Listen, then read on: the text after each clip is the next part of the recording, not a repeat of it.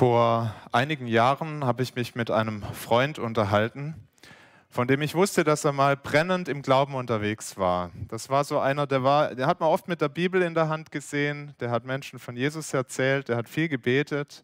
Ich habe das beobachtet in einer Zeit, in der ich selber gar nicht Jesus nachgefolgt bin. Aber das hatte sich geändert. Der Freund war aus der Gemeinde gegangen. Er ist Jesus nicht mehr nachgefolgt. Und ich habe ihn gefragt, was ist denn passiert in deinem Leben? Ich, ich habe mich echt gewundert, wie kann das sein, dass jemand so brennend für Jesus unterwegs ist und dann ähm, ja, einfach die Gemeinde verlässt und nichts mehr von Jesus wissen will. Und die Antwort, die er mir gegeben hat, die hat mich erschreckt. Er hat mir gesagt, weißt du, für mich ist das mit dem Glauben so wie mit Essen. Also eine Zeit lang schmeckt dir was und irgendwann bist du es überdrüssig und dann brauchst du eine andere Nahrung. Es war mir langweilig. Ich wollte was Neues. Seit ich Jesus nachfolge, habe ich das immer wieder gesehen. Männer und Frauen, die eine Zeit lang gut dabei waren und die dann Appetit auf was anderes bekommen haben. Manchmal war es wirklich die Lust auf einen anderen Lebensstil. Ähm, es war, bin ich das eigentlich? Jetzt muss ich mal schauen.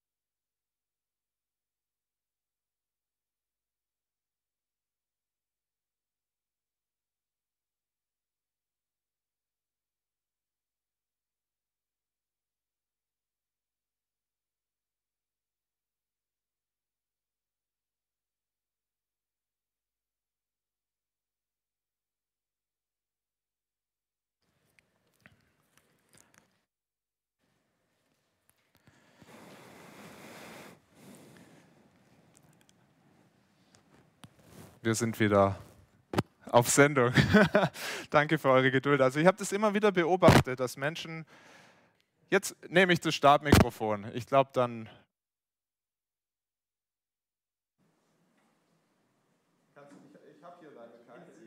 Ah, hinter mir, okay. Die also gesagt haben, ich, ich will was Neues, ich will vielleicht ein sexuelles Abenteuer, ich will Party machen, es gibt andere Weltanschauungen, die ich passender finde, ähm, ich gehe aus der Gemeinde. Und andere, die gesagt haben, ich bin krank, ich erlebe Leid, ich erlebe Schwierigkeiten, das lohnt sich nicht mit dem Glauben, ich gehe.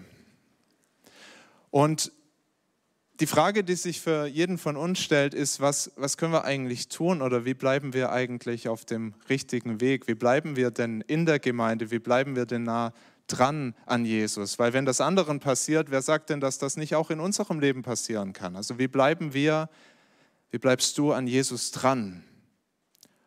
Und wie kannst du anderen helfen, an Jesus dran zu bleiben und nicht die Gemeinde zu verlassen und nicht von diesem guten Weg, von dem Weg der Wahrheit abzukommen. In den letzten Versen des Jakobusbriefs, da finden wir Antworten auf diese Fragen. Wir haben letzte Woche schon damit angefangen, den letzten Abschnitt uns anzuschauen. Der beginnt schon in Kapitel 5 ab Vers 7, wo Jakobus die Christen aufruft, seid nun geduldig, liebe Brüder, bis zum Kommen des Herrn. Er sagt ihnen, das wird ein, noch ein weiterer Weg und ihr braucht Geduld. Es gibt Dinge, die werden euch weglocken. Und wir haben, Matthias hat uns da letzte Woche mit reingenommen, so es, es gibt Dinge, wir können den, den, Wohlstand der Welt sehen und das kann uns locken und wir können neidisch werden. Und Jakobus sagt, nein, schau da nicht drauf, schau auf den großen Gewinn, den du bei Gott hast und leb mit diesem Fokus. Und heute geht es weiter. Er gibt uns noch weitere Anweisungen, Hilfen, wirklich durchzuhalten bis ans gute Ziel persönlich, aber vor allem auch im Miteinander in der Gemeinde. Das betont er wirklich in diesen letzten Versen. Das letzte, was er uns sagt in seinem Brief, er betont die Gemeinschaft im Gebet und in dem, dass wir aufeinander Acht haben. Ich möchte uns diese Verse lesen. Jakobus 5 ab Vers 13.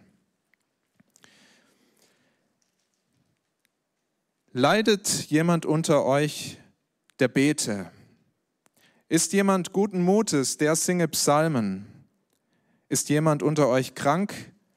Der rufe zu sich die Ältesten der Gemeinde, dass sie über ihm beten und ihn salben mit Öl in dem Namen des Herrn. Und das Gebet des Glaubens wird dem Kranken helfen. Und der Herr wird ihn aufrichten. Und wenn er Sünden getan hat, wird ihm vergeben werden. Bekennt also einander eure Sünden und betet füreinander, dass ihr gesund werdet. Das gerechten Gebet vermag viel, wenn es ernstlich ist. Elia war ein schwacher Mensch wie wir und er betete ein Gebet, dass es nicht regnen sollte. Und es regnete nicht auf Erden drei Jahre und sechs Monate. Und er betete abermals, und der Himmel gab den Regen, und die Erde brachte ihre Frucht.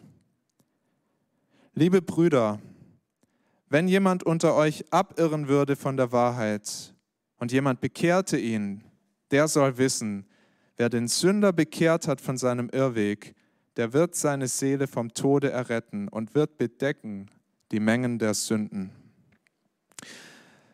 Lass uns beten. Vater, wir danken dir, dass du uns dein Wort schenkst und dass es spricht in unser Leben. Herr, in jede Lebenssituation, du weißt alles, was uns beschäftigt, was uns bewegt, wo wir stehen. Und du willst unseren Glauben stärken durch dein Wort. Wir wollen beten, dass das heute an diesem Tag passiert, dass wir es besser verstehen, dass es uns zu Herzen geht, dass es unseren Glauben prägt, dass wir lernen, dir mehr zu vertrauen, dich mehr zu lieben, ein Leben der Anbetung zu führen mit unseren Worten, aber auch mit dem, was wir tun, dass unser Leben ein Lobpreis ist zu deiner Ehre. Und Herr, wir beten, dass uns dein Wort zurüstet, einander eine Hilfe zu sein auf dem Glaubensweg, einander zu unterstützen, einander zu tragen Herr, hilf uns, dass wir dieses Wort wirklich nicht nur hören, sondern dass es ähm, in unser Leben kommt, dass wir danach leben und es tun. Amen. Ja, ich finde das wirklich wunderbar, wie Jakobus seinen Brief beendet. Wir haben den in den letzten Wochen studiert, Predigt für Predigt. Manchmal haben wir gedacht, Mensch, ist aber arg hart, was er da sagt, wie er uns den Spiegel vorhält, wie er uns zeigt, wie unser Leben oft nicht mit dem übereinstimmt, was wir glauben, was wir sagen. Und jetzt könnte man ja denken, zum Ende gibt es nochmal ein paar Ermahnungen. Also ich will euch noch ein paar Sachen mit auf den Weg geben hier, dass ihr auch wirklich äh, wisst, ihr seid noch nicht am Ziel und jetzt wasche ich euch nochmal abschließend den Kopf. Aber das macht er nicht. Das macht er nicht. Er ermutigt stattdessen. Er ermutigt zum Gebet. Er ermutigt, aufeinander Acht zu haben. Er schreibt ganz positiv darüber. Er sagt, schau auf den Gewinn, schau, was du gewinnst, wenn du betest. Schaut, was ihr gewinnt, wenn ihr gemeinsam euch eins macht im Gebet. Schaut auf den Gewinn, wenn ihr jemand nachgeht, der sich verirrt hat. So einem wie meinem Freund, von dem ich am Anfang erzählt habe. Er beginnt mit dem Aufruf, zu beten und sagt, das lohnt sich wirklich. Und er schaut erstmal auf das persönliche Gebet, aber im Kern geht es ihm doch mehr um das gemeinsame Gebet. Aber das persönliche Gebet, das ist die Basis. Vers 13, da ruft er die Christen auf damals und auch uns heute. Leidet jemand unter euch, der bete? Ist jemand guten Mutes, der singe Psalmen? Psalmen singen, das ist auch beten, das ist Gott loben mit Worten aus den Psalmen, das ist Gott loben mit Lobliedern, ihm Dank bringen. Und er sagt im Grunde, das ist Jakobus Art zu sagen, betet alle Zeit. Betet in allen Umständen. Betet, wenn die Sonne scheint und betet, wenn Stürme sind in eurem Leben. Betet, wenn es euch richtig gut geht, wenn ihr sagt, ich habe keine Sorgen, ich habe gerade keine Probleme, so Phasen gibt es ja im Leben, dann danke Gott, Lob ihn dafür, was er dir alles schenkt. Und komm zu ihm, wenn du Not hast, wenn du leidest. Du darfst ihm klagen, du darfst ihm deinen Schmerz bringen, du darfst ihn um sein mächtiges Eingreifen bitten. Er ist ganz nah, wir haben das gerade in dem Psalm gehört, er ist allen nah, die ihn ernstlich anrufen. Er ist ja da. Das die Woche, es hat mich überführt diese Woche, weil ich überlegt habe, was mache ich denn in der Not? Oft ist mein erster Weg zu Google. Was ist die Lösung für mein Problem, Google? Sag mir's. Und Jakobus sagt, wenn du leidest, dann geh nicht zu Google als erstes, geh zu Gott. Bitte ihn um Weisheit. Klag ihm. Such seine Nähe. Das haben wir in diesem Brief auch gelernt, wie jede Anfechtung uns im Glauben wachsen lassen soll, dass Gott es gebrauchen will, uns ihm näher zu bringen.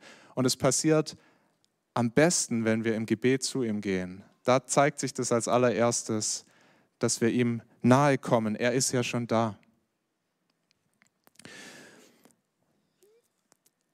Und doch wissen wir alle, und der Jakobus weiß das auch, dass uns das manchmal ganz schön schwer fallen kann, im Gebet zu Gott zu kommen. Das ist ein, ein Glaubenskampf. Die Statistiken sagen uns das, und das kann wahrscheinlich die allermeisten von uns können das bestätigen aus ihrem Leben. Das ist umkämpft. Wir haben nicht jeden Tag diese innigen Gebetszeiten. Es ist manchmal schwierig, oft schwierig, so zu beten, wie er das in Vers 13 sagt. In allen Umständen ganz nah mit dem Vater zu sein. Und das ist der Grund, warum er jetzt den Fokus verschiebt, nicht mehr nur auf das persönliche Gebet, sondern auch auf das gemeinsame Gebet. Was für ein Segen. Gott stellt uns in eine Gemeinschaft, wo wir gemeinsam zu Gott kommen können, wo wir auch Geschwister vor Gott bringen können, die selber zu schwach sind, die sagen, ich schaffe das nicht mehr, ich bin am Ende, ich brauche Gebet. Das Erste, was er uns zeigt im Gebet füreinander, ist die Fürbitte der Ältesten für Schwerkranke. Ich möchte das nochmal lesen, Vers 14. Ist jemand unter euch krank, der rufe zu sich die Ältesten der Gemeinde, dass sie über ihn beten und ihn salben mit Öl in dem Namen des Herrn. Und das Gebet des Glaubens wird dem Kranken helfen, und der Herr wird ihn aufrichten und wenn er Sünden getan hat, wird ihm vergeben werden. Da ist ganz schön viel drüber diskutiert worden in der Kirchengeschichte, über diesen kurzen Abschnitt. Und ich habe gar nicht den Anspruch, euch alles zu erklären und alle Fragen zu beantworten, die ihr habt, wenn ihr die zwei Verse lest. Aber zwei zentrale Fragen möchte ich gleich mit euch doch bedenken, die ähm, vielen von uns kommen, wenn wir das lesen. Und erstmal möchte ich mit euch auf das schauen, was ganz klar ist. Es geht hier um jemand, der wirklich schwer krank ist. Nicht um jemand, der einen Schnupfen hat, dem es mal so zeitweise ein bisschen schlechter geht. Nein, jemand, der da niederliegt, der nicht mehr in die Gemeinde kommen kann, der rufen muss, ich brauche Hilfe. Sehen wir, wenn jemand krank ist, wenn er da niederliegt, wenn er nicht mehr kommen kann, dann soll er rufen um Hilfe. Und die Ältesten der Gemeinde sollen kommen. Ältesten, das sind ähm, die Hirten, die Gott für eine Gemeinde bestimmt hat. Das sind in unserer Gemeinde die Pastoren, das bin ich, das ist der Jonathan de Oliveira, Matthias Lohmann. Und es sind auch einige, die hauptberuflich was anderes machen, aber die genau auch diese Qualifikationen haben, die Gott in der Bibel beschreibt und die wir gemeinsam berufen haben. Der Winfried, der Markus, der Ron und vielleicht oder hoffentlich bald auch der Waldemar Henschel. Und diese Leute, die soll man als erstes rufen, wenn man so krank ist, wenn man so schwach ist, dass man sagt, ich packe das nicht mehr. Das erleben Schwerkranke oft, dass sie sagen, ich habe ich hab gar keine Kraft mehr zu beten. Das ist so schwer. Es ist ein so harter Weg, den ich gehe. Ich brauche Hilfe. Und die Ältesten sollen kommen und sie sollen den Kranken salben mit Öl im Namen des Herrn Jesus Christus und sie sollen für ihn beten. Das mit dem Öl, das ist nichts Magisches, da steckt keine Kraft in dem Öl. Ich bin davon überzeugt, dass das wirklich ein Zeichen ist, das Gott gibt, ein Zeichen seiner Gnade. Im Alten Testament sehen wir das oft. Die Könige wurden gesalbt. Das Öl ist ein Zeichen für die Erwählung. Es ist ein Zeichen von Gottes Fürsorge, von seiner Liebe. Er ist da. Er ist auch dir jetzt nah in deiner Krankheit. Aber es ist jetzt an sich hat das Öl nicht die Kraft zu heilen. Das sagt auch Jakobus. Wo steckt die Kraft drin? Er sagt, das Gebet des Glaubens wird dem Kranken helfen. Nicht das Öl wird dem Kranken helfen, das Gebet des Glaubens wird dem Kranken helfen. Das Gebet zum Vater, der helfen kann. Und damit sind wir bei der ersten von zwei brennenden Fragen, die sich stellt, wenn wir sowas lesen. Ja, wie verstehe ich denn das? Das Gebet des Glaubens wird dem Kranken helfen oder auch, man kann auch übersetzen, ihn retten. Und der Herr wird ihn aufrichten. Heißt es, Gott wird auf so ein Gebet hin immer heilen?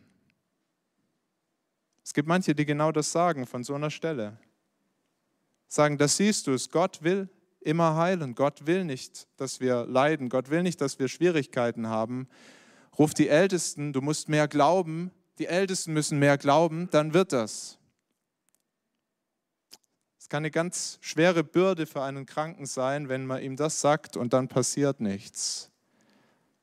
Gibt es viele, die das berichten können, wie sie das fast zerrissen hat innerlich. Manche hat sogar aus der Gemeinde rausgetrieben, weil man ihnen gesagt hat, du glaubst nicht genug, deine Ältesten glauben nicht genug, mit dir stimmt was nicht. Lies Jakobus, Gott will immer heilen.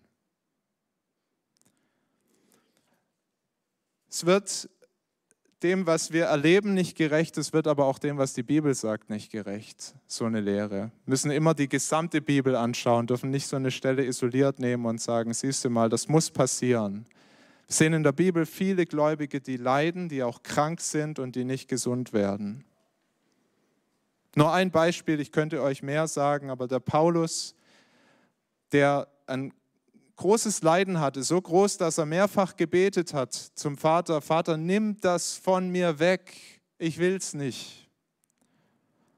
Und der Vater heilt ihn nicht, er lässt ihm dieses Leiden und er sagt ihm stattdessen, lass dir an meiner Gnade genügen, denn meine Kraft ist in den Schwachen mächtig.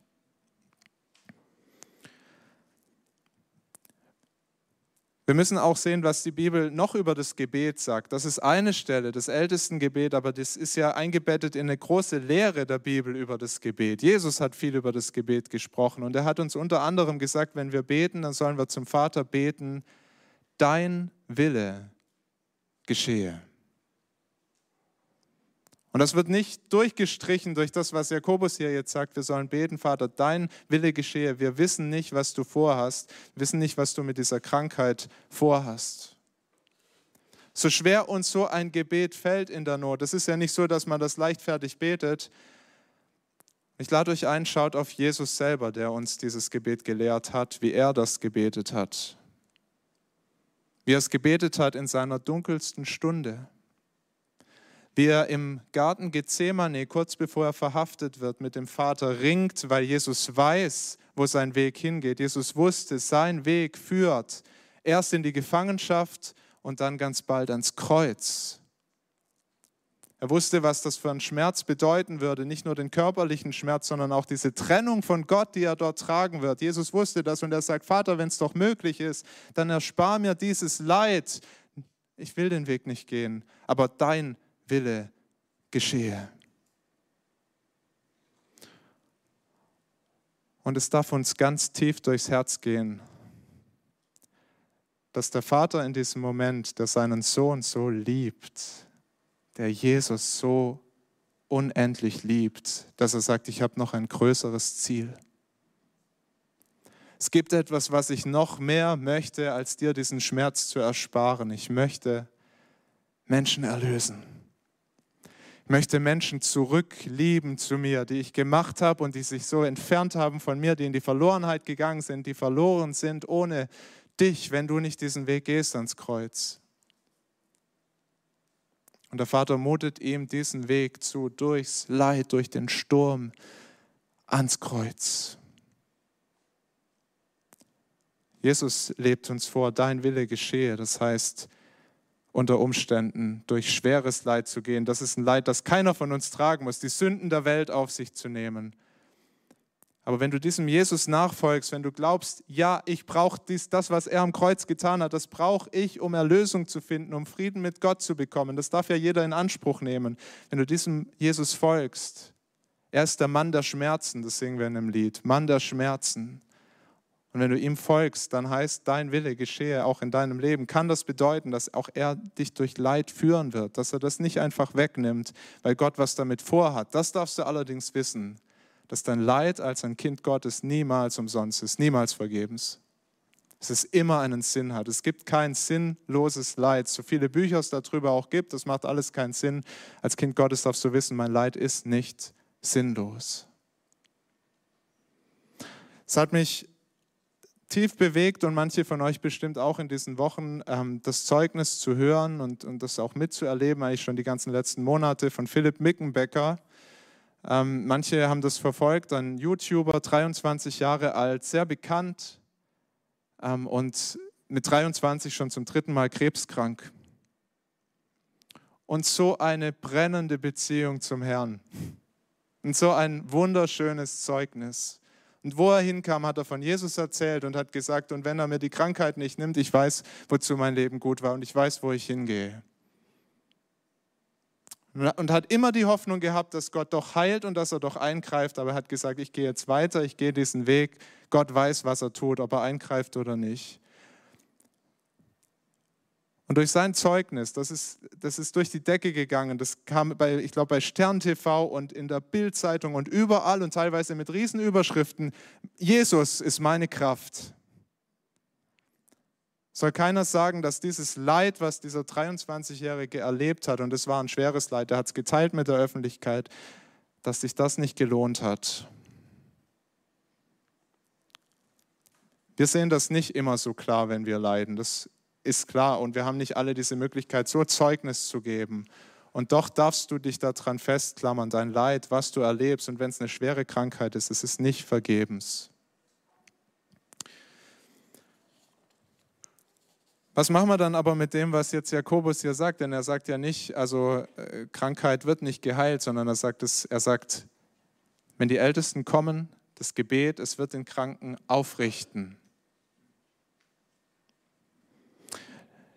Die Worte, die er gebraucht, die sind doppeldeutig im Griechischen und auch im Deutschen. Der Kranke wird aufgerichtet. Das kann beides heißen. Das kann heißen, dass ein wirklich kranker Mensch wieder gesund wird, körperlich gesund.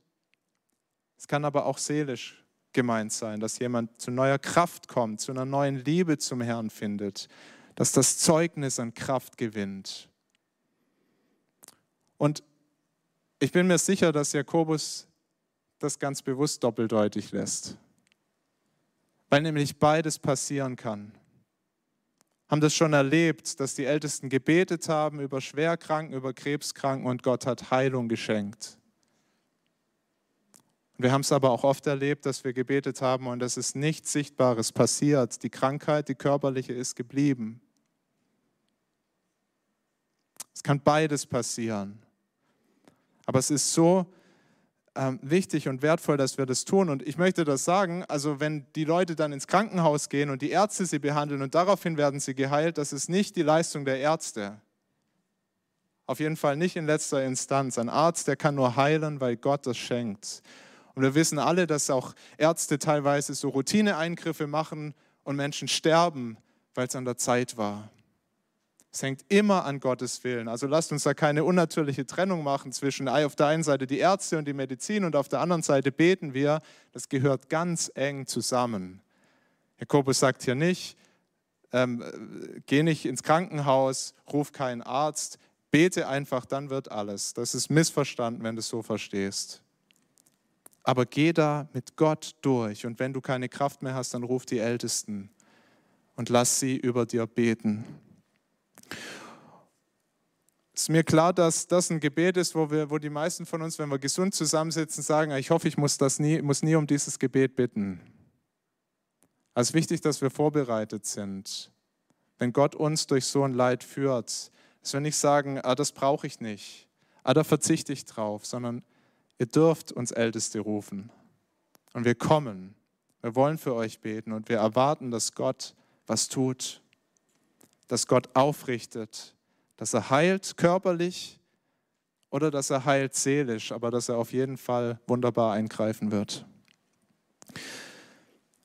Die zweite brennende Frage, die dreht sich um den Zusammenhang von Krankheit und von Sünde. In Vers 15, da heißt es, wenn er Sünden getan hat, dann wird ihm vergeben werden.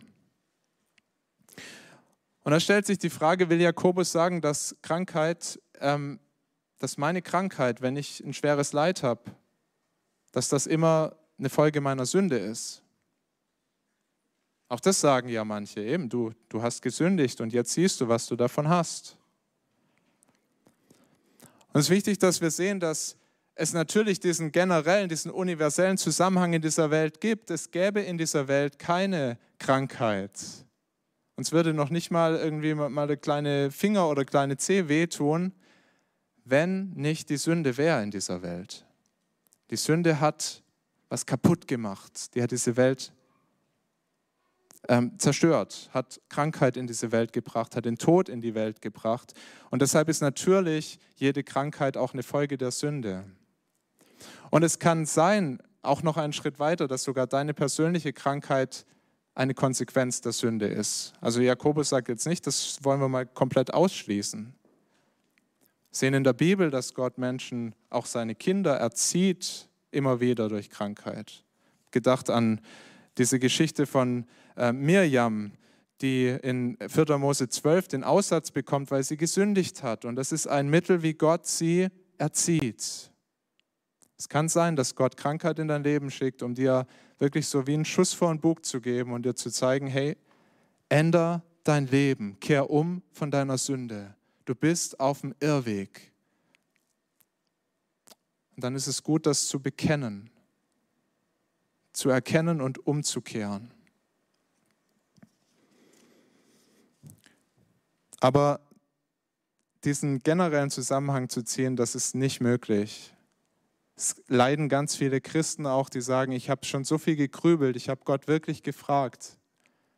Herr, habe ich gesündigt? Was habe ich falsch gemacht? Und ich kann beim besten Willen nichts erkennen.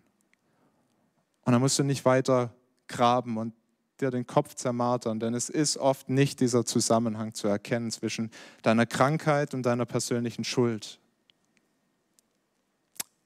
Kennt vielleicht die Geschichte aus Johannes 9, wo Jesus seinem Blindgeborenen begegnet und die Leute sagen, ja, wer hat denn gesündigt? Er oder seine Eltern? Wer ist schuld an dem ganzen Elend? Und Jesus sagt, keiner. Keiner hat gesündigt.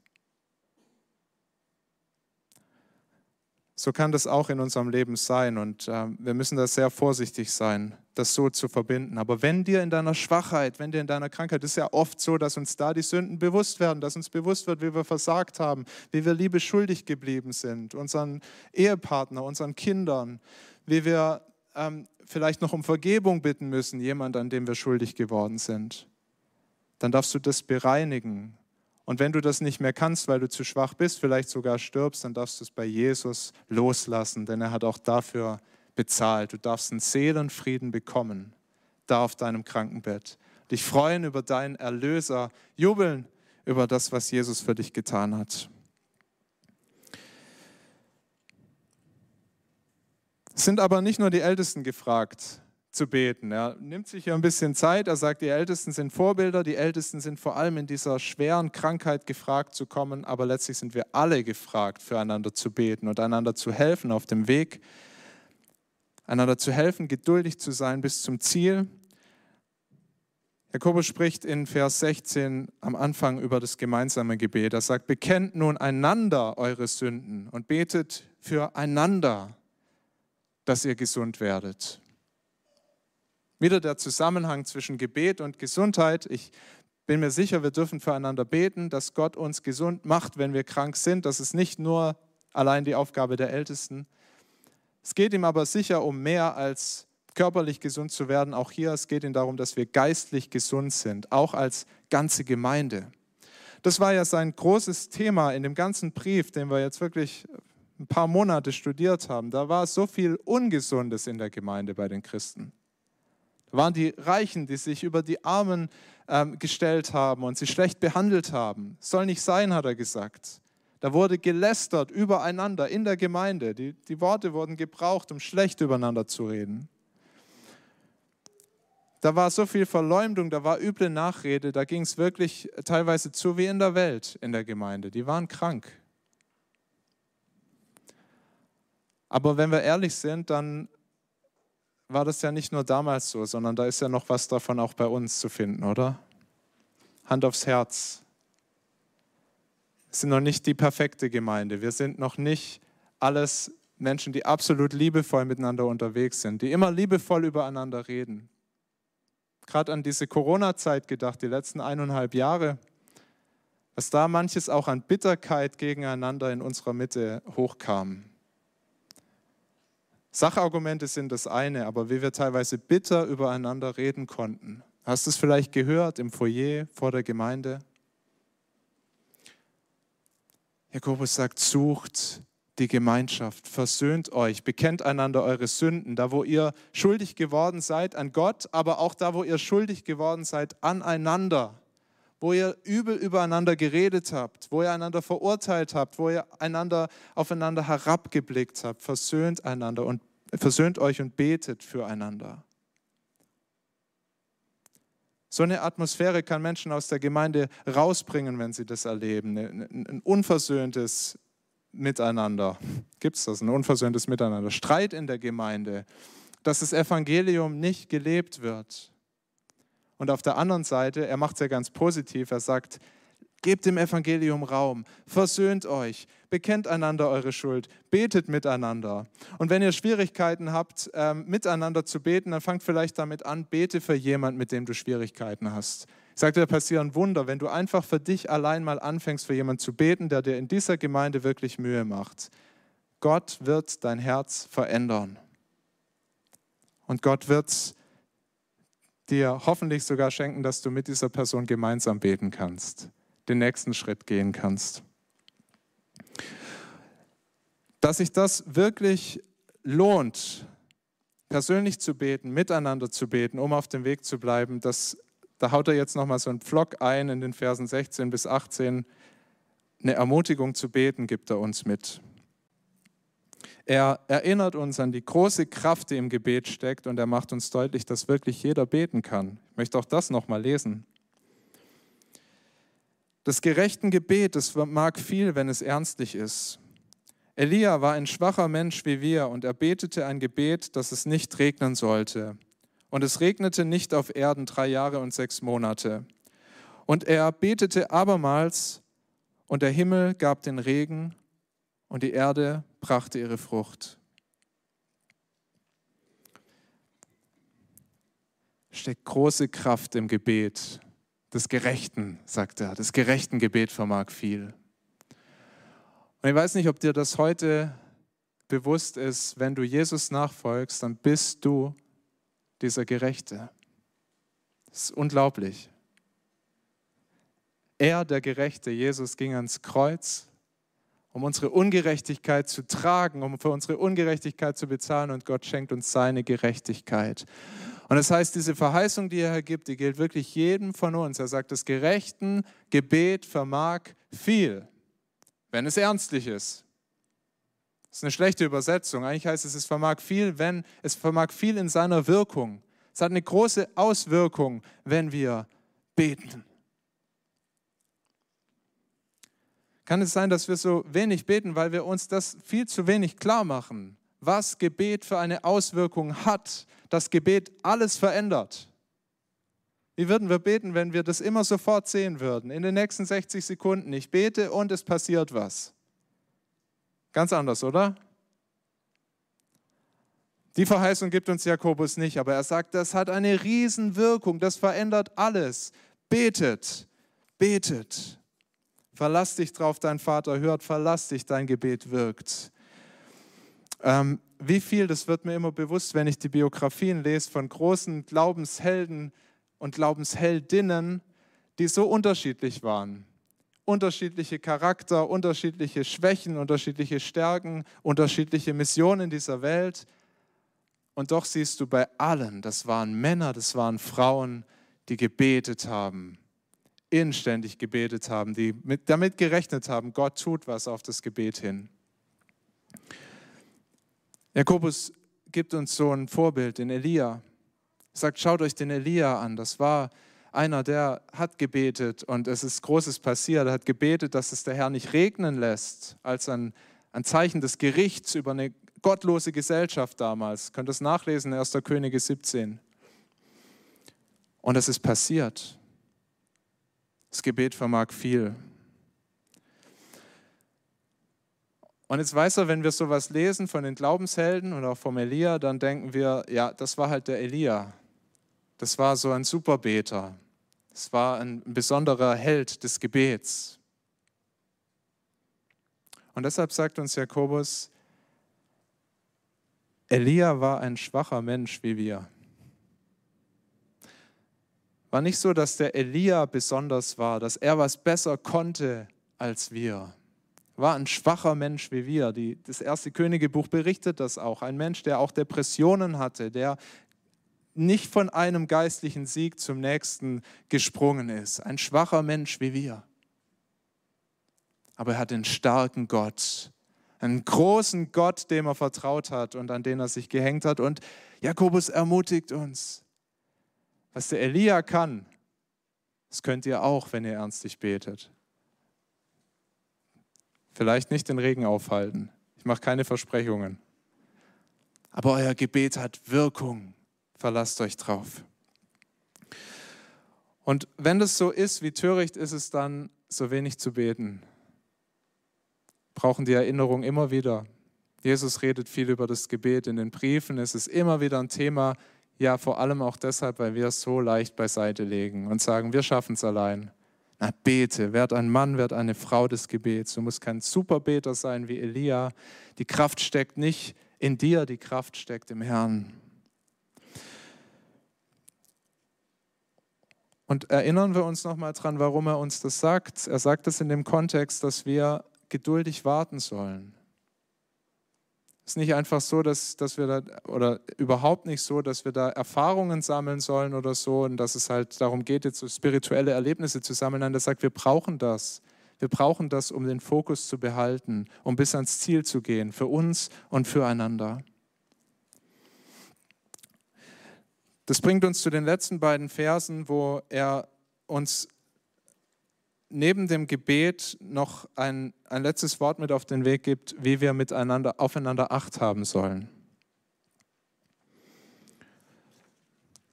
Liebe Brüder und auch Schwestern, wenn jemand unter euch abirren würde von der Wahrheit und jemand bekehrte ihn, der soll wissen, wer den Sünder bekehrt hat von seinem Irrweg, der wird seine Seele vom Tod erretten und wird bedecken die Menge der Sünden. Habe euch am Anfang von meinem Freund erzählt, der abgeirrt ist von der Wahrheit.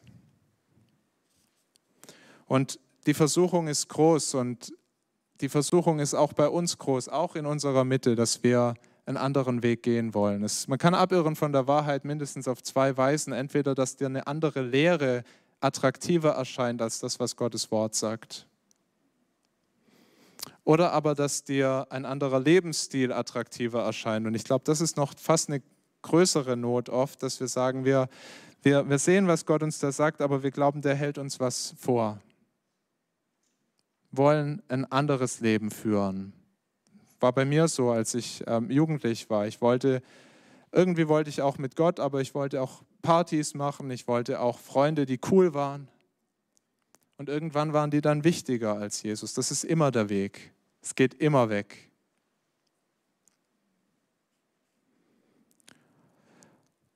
Jakobus sagt, es gibt solche auch in der Gemeinde. Da redet er jetzt nicht über irgendwelche Leute, die gar nicht zur Gemeinde gehören. Er schreibt ja an die Gemeinde. Und er sagt, es gibt Menschen, die werden abirren von der Wahrheit. Und wenn wir denken, ich bin auf einem guten Weg, mir wird das nicht passieren, pass auf. Wer steht, sehe zu, dass er nicht falle. Wir sind alle in der Gefahr, von der Wahrheit abzuirren. Und was brauchen wir dann? Wir brauchen einen Bruder, wir brauchen eine Schwester, die uns suchen kommt, die uns nachgehen. Wir brauchen Menschen, die sagen, komm zurück.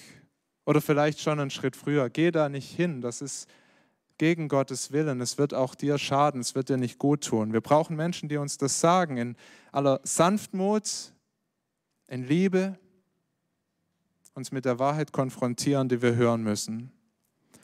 Und genau dazu ruft uns Jakobus auf, sei du dieser Bruder, sei du diese Schwester für jemand anders. Sag nicht, das ist sein Problem, das muss er selber mit sich und Gott ausmachen.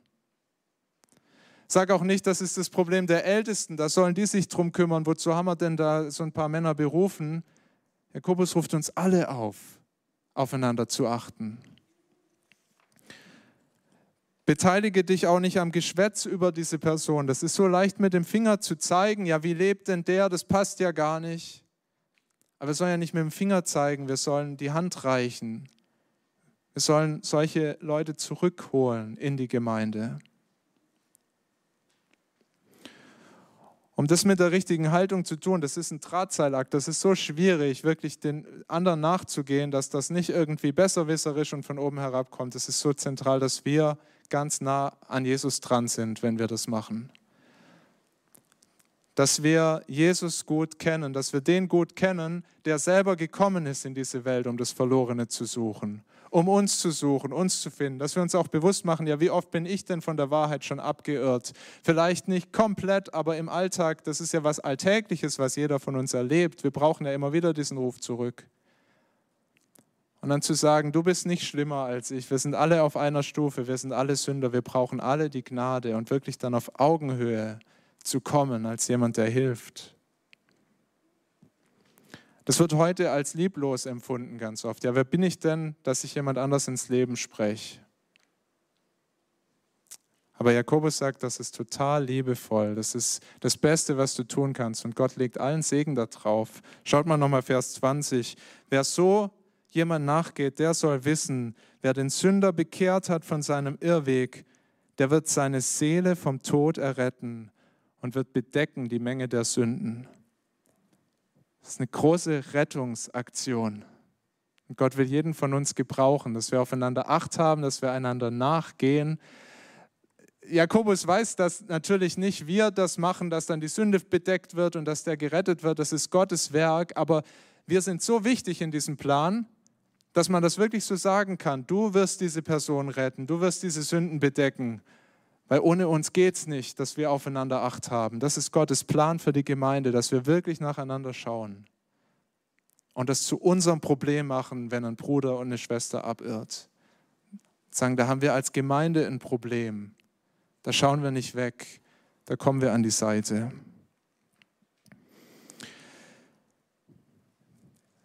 Ihr Lieben, wir sind am Ende von diesem Jakobusbrief. Er hat uns immer wieder herausgefordert, das zu leben, was wir glauben. Das, was wir aus Gottes Wort erkennen als wahr, das auch zu tun. Lass uns dafür beten, dass wir gerade diesen letzten Abschnitt uns sehr zu Herzen nehmen, dass wir mehr zu Betern werden, dass sich unser Glaube zuallererst darin zeigt, dass wir mit Gottes Eingreifen rechnen, dass wir ihm dankbar sind, dass wir um seine Kraft bitten und um all das, was ins Gebet hineingehört und dass wir aufeinander Acht haben. Es kein Lippenbekenntnis ist, damit konfrontiert er uns ja oft, sondern dass es wirklich auch in unserer Gemeinde noch mehr wahr wird. Es ist ja schon da. Es ist ja nicht so, dass wir bei Null anfangen. Wir haben aufeinander Acht, aber dass Gott das noch mehr schenkt in unserer Mitte. Ja, darum möchte ich beten. Vater, wir danken dir für dieses wunderbare Buch, den Jakobusbrief dafür, wie du uns herausgefordert hast in den letzten Wochen und Monaten. Du hast uns den Spiegel vorgehalten. Wir durften manches erkennen, was uns auch wehgetan hat, wo wir dich um Vergebung bitten müssen, weil wir noch so anders leben. Vater, wir danken dir, dass ähm, ja, der Ruf zur Buße, dass das was Gutes ist, weil es uns dir näher bringt dass das nicht was total mühseliges und beladenes ist, sondern was, was wunderschönes, mehr und mehr nach deinem Willen zu leben. Und wir beten um deine Kraft. Wir beten, dass du uns erinnerst im Alltag, zuerst zu dir zu kommen, ins Gebet zu gehen. Wir bitten dich, dass du unsere Liebe untereinander wachsen lässt, dass du es auch schenkst, dass wir offener über Sünde reden können, um das dann gemeinsam vor dich zu bringen dass du es uns schenkst, Vergebung zu suchen untereinander, nicht mit dem Finger auf andere zu zeigen, nicht zu lästern und äh, schlecht übereinander zu denken und zu reden, Herr, sondern Gutes zu tun, mit Worten aufzubauen.